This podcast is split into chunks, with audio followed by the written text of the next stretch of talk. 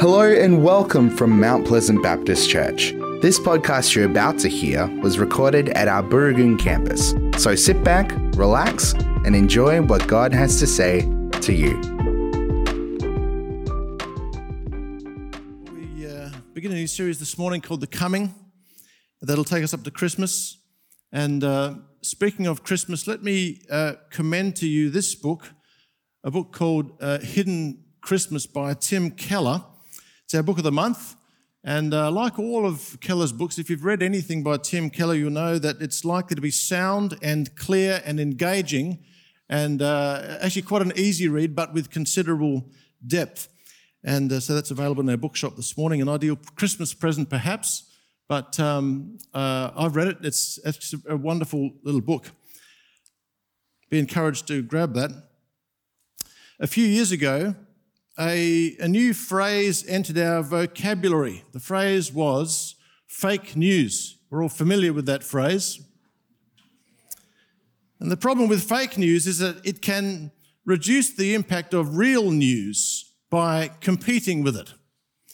And uh, a BuzzFeed analysis found that the top fake news stories, I found this interesting, the top fake news stories about the US presidential election received more engagement on Facebook than the top stories from major reputable news outlets. Now, having said that, I read that fact on Wikipedia. May not be true. Who knows? No one knows. Because as a result of social media and platforms like Wikipedia, it can be very difficult to distinguish the real from the fake. But what I want to say this morning is that the coming of Jesus into the world is indisputably real news and not fake news.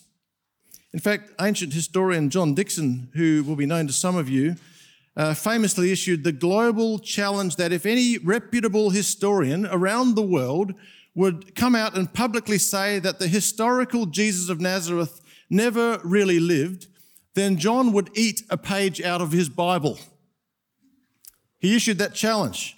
Well, plenty of people have come forward uh, to make that claim. Various scientists, actually some quite well renowned people, scientists, philosophers, professors, but no historians. Not a single one, not one single historian has been prepared to come out and say, no, actually, that man Jesus never actually lived.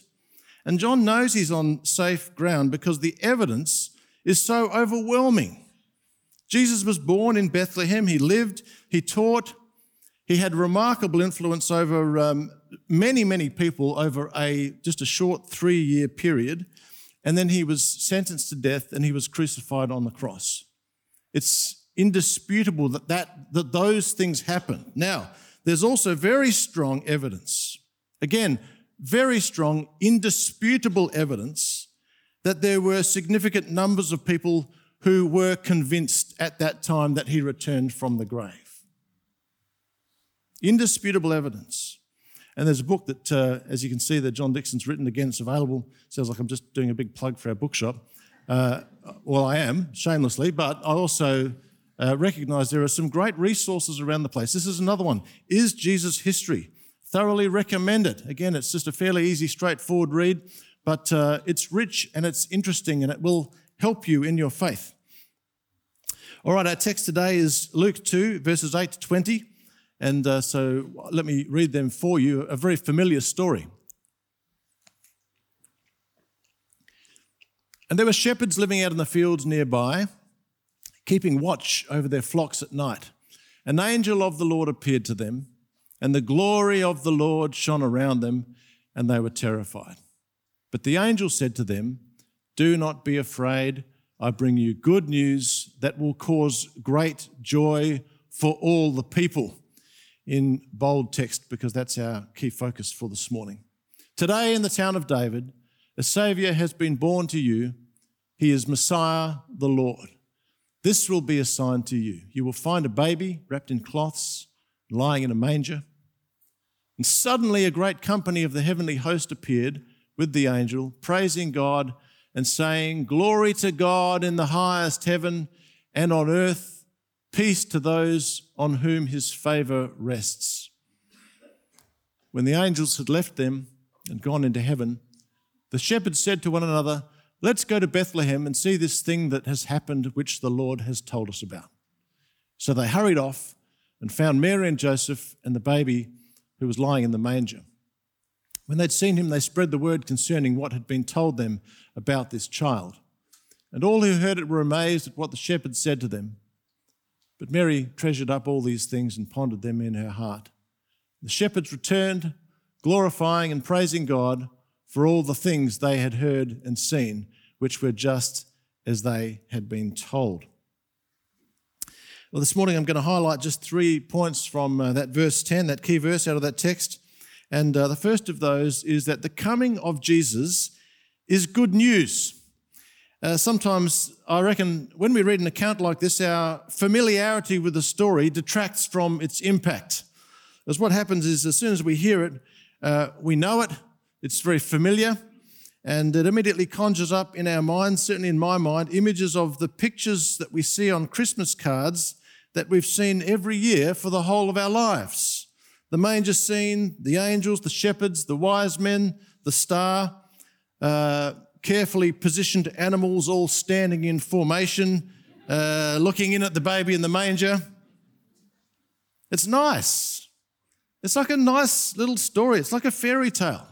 The Christmas card scene is uh, it's kind of so surreal that it we, we, we can actually in our minds even end up thinking of it as like a fairy tale, like fake news. So we need to be reminded to read this account not as a fairy tale, but as a news report, as real news. It's not fake news, it's real news. It's something that actually happened. And uh, in his book, Hidden Christmas, Keller makes the point that the, uh, the gospel is good news, not good advice. He makes the point, I think it's a wonderful point, that you know, advice is counsel about what you should do. News is a report about what has already been done. Advice urges you to make something happen. News urges you to recognize that something has happened and to respond to it. The good news that the angels bring to the shepherds is that at that first Christmas, something has happened. Something has been done, and it's something that changes everything. They bring an announcement. It's breaking news, if you like. Don't, the news is you don't save yourself. You can't save yourself. But God, God Himself has come to earth in Jesus in order to save you.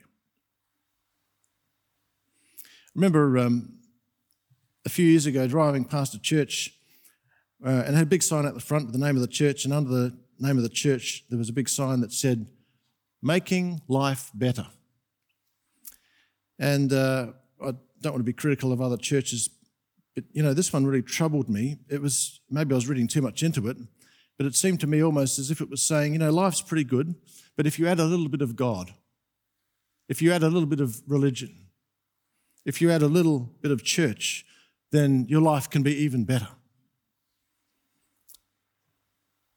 But see, the Christian faith is not primarily about self improvement or even about life improvement. It's not just a place to get some inspiration and some guidance for life. The gospel is, first of all, a message that you need to be saved and that apart from God's direct intervention into your life, actually, you're in a desperately hopeless situation.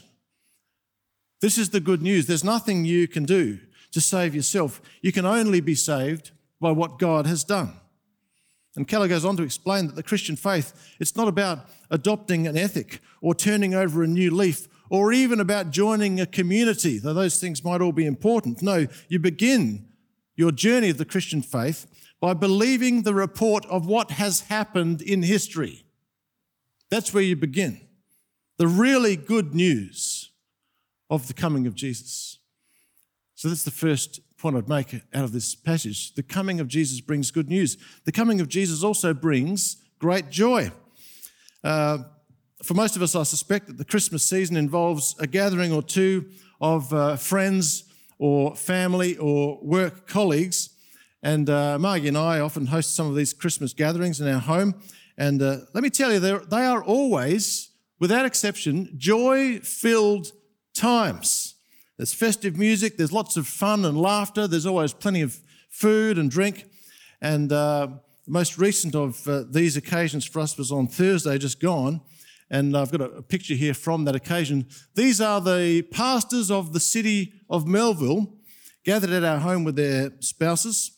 And uh, these are pastors uh, from various denominations here in our city of Melville. And uh, this group, this is just such a fantastic group, you know, such an encouragement to me they are. And this group of pastors, there's, there are more, there's some who weren't able to be there this evening. But this group prays fervently every Thursday morning for the flourishing of the church in the area. Isn't that a wonderful thing? Recognizing there's one church in the city of Melville, in our local government area, there's one church. Uh, there are many different congregations, many different expressions, but we are one. We are one. And this group, let me tell you, we are one. There's a wonderful unity and a wonderful sense of joy that we share together. And so that was a lovely evening that we had together. And uh, as I say, lots of joy, lots of laughter. Uh, the joy fades quickly, I can tell you, uh, when everyone leaves and you've got to clean up and do the dishes. And so uh, there was a fading joy. Uh, how many of you know that there are times when there's great joy at people's departure. you know, those times when you think, don't pretend that you don't ever feel that. you know, those times when you think, oh, thank goodness they're all leaving because uh, we're just ready for bed. You know, it's time to go to bed and people are hanging around a bit too long. Uh, that can happen. My point is, there's a certain kind of joy that comes and goes with the changing circumstances of life. So, you know, there are times when things are going pretty well and there's lots of joy and happiness in my life. Other times things are not going so well. But circumstances change and I might think, wow, I'm not feeling quite so joyful at the moment. There's no joy. Uh, that's the kind of joy that we'd say, well, that's just a, that's a feeling. It's just a, like a, a fickle thing that comes and goes. But the coming of Jesus into our lives is good news of great joy. And let me assure you, it's a different kind of joy.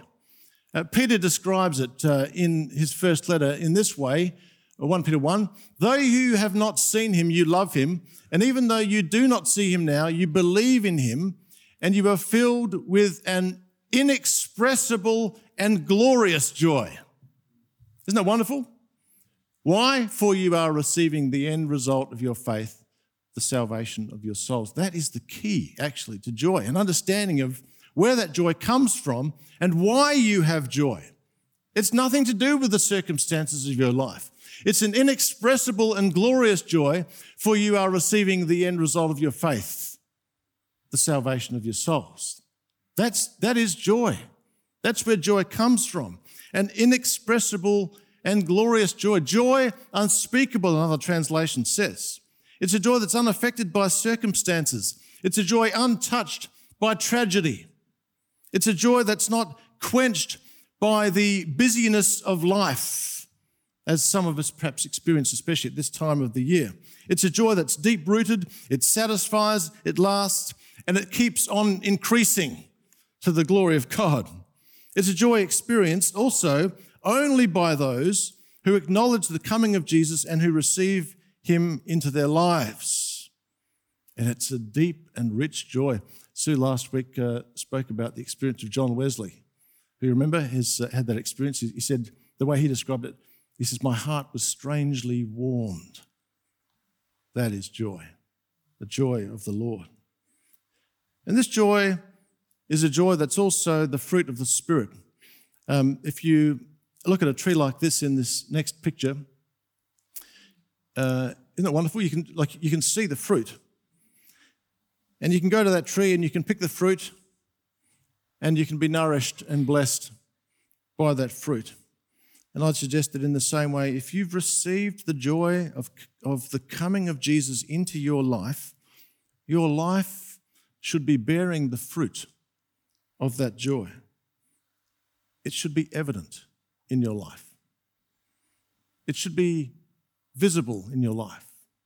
And it should be available to others around you to pick in order that they might also be nourished and blessed by the joy in your life. Is that true for you? Do you experience that? Well, the coming of Jesus brings joy. And finally, the coming of Jesus is for all the people.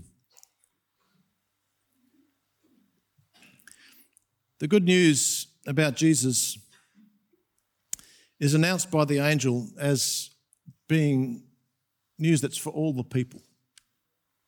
He comes to all. And that's a wonderful thing, really. It means that he comes to the plain and the ordinary.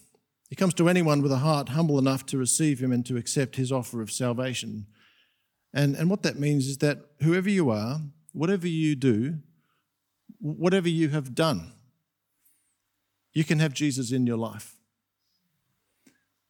It means that you can be dysfunctional, you can be sinful, you can be broken, you can have a shady past, you can have a terrible reputation, you can be part of a despised, marginalised group.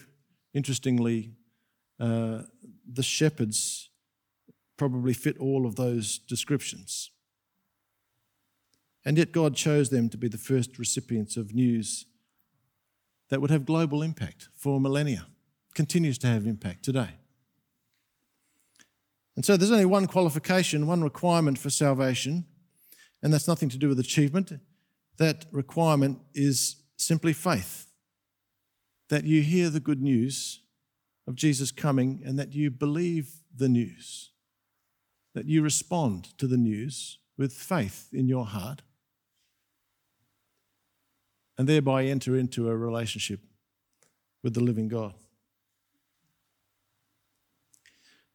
Mark McCrindle is a, um, a leading Australian social researcher, and uh, we recently hosted a McCrindle event here in our front function room for around about 100 pastors from around the city. A wonderful event. The focus of the event was research on um, where the, the church in Australia is, is currently at, particularly in relation to this pandemic. Where are we up to? What's, what's going on in the church around Australia? Was, I think one of the reasons why it was a well attended event. People were interested to hear what is the research, what, it's what is it showing us. Uh, well, here's one of the screens, lots of fascinating information. I'll just show you one of the screens. Uh, Australians have become disillusioned with the church, but they are spiritually hungry. Perhaps more spiritually hungry than they've been for a long time, which creates an opportunity, doesn't it?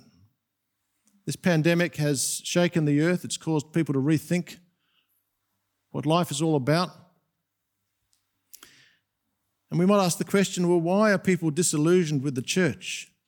And I'd suggest it's because too often the church doesn't present Jesus, it presents religion. In my experience, most Australians have got, they're fine with Jesus actually. They, they think very highly of Jesus. But religion demands that people become respectable before they can be acceptable. Religion forces conformation, Jesus brings transformation. Religion offers a self help program Jesus comes with good news of great joy for all the people. It's a big difference. So, as we close, let me draw your attention to the joy candle out the front here. And I know in my own Christian walk with God, there are times when the, that joy of the Lord just seems to just fade or disappear in my heart. And uh, sometimes that's related to sin that creeps into my life. Sometimes it's busyness. Sometimes it's distraction. Sometimes it's just that life is difficult or that uh, some of the key relationships in my life are just not in a great place. But you know, all sorts of things can rob you of the joy in your life. And uh, when that happens, it's like something's gone.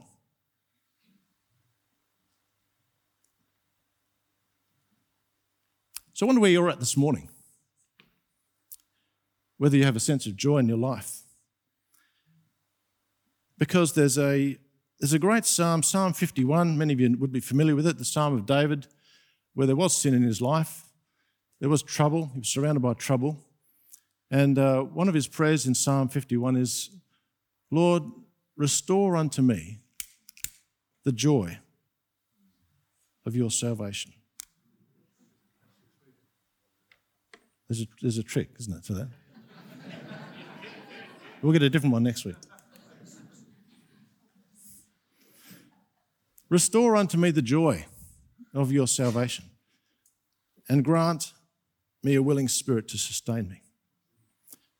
You see, you can't conjure that up, that kind of joy. You can conjure up a feeling. You can conjure up a feeling of joy through festive occasions, through lots of food and lots of drink and surrounding yourself with friends and good and people. Nothing wrong with any of that. It's not the, that's not the joy that sustains. There's a different joy that God brings in answer to a prayer that says, Would you restore unto me, God, the joy of your salvation? And grant me a willing spirit. Help me, in other words, to cooperate with the work of your spirit. So, as we close, I'm going to pray specifically for those of you who would say, I feel like my spiritual flame of joy has gone out or is pretty low. and let's uh, ask the Lord to reignite the flame and to restore to us the joy of his salvation.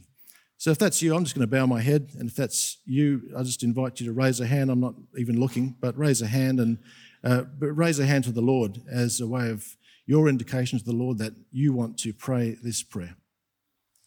So, Lord, together we would just come before you this morning. And uh, for many of us, would recognize that there's, uh, there's just something of the joy of the Lord that has uh, somehow faded in our lives, that that, uh, that candle of the spiritual flame of joy has either gone out or it's, uh, it's, it's pretty low. And so, Lord, we would ask you this morning if you would ignite that flame, reignite the flame. And we would join with David in Psalm 51 in praying that prayer Restore unto me the joy of your salvation. Please, Lord, please help me. Please restore to me that joy and grant me a willing spirit to sustain me. Thank you, Lord. We pray these things in Jesus' name. Amen.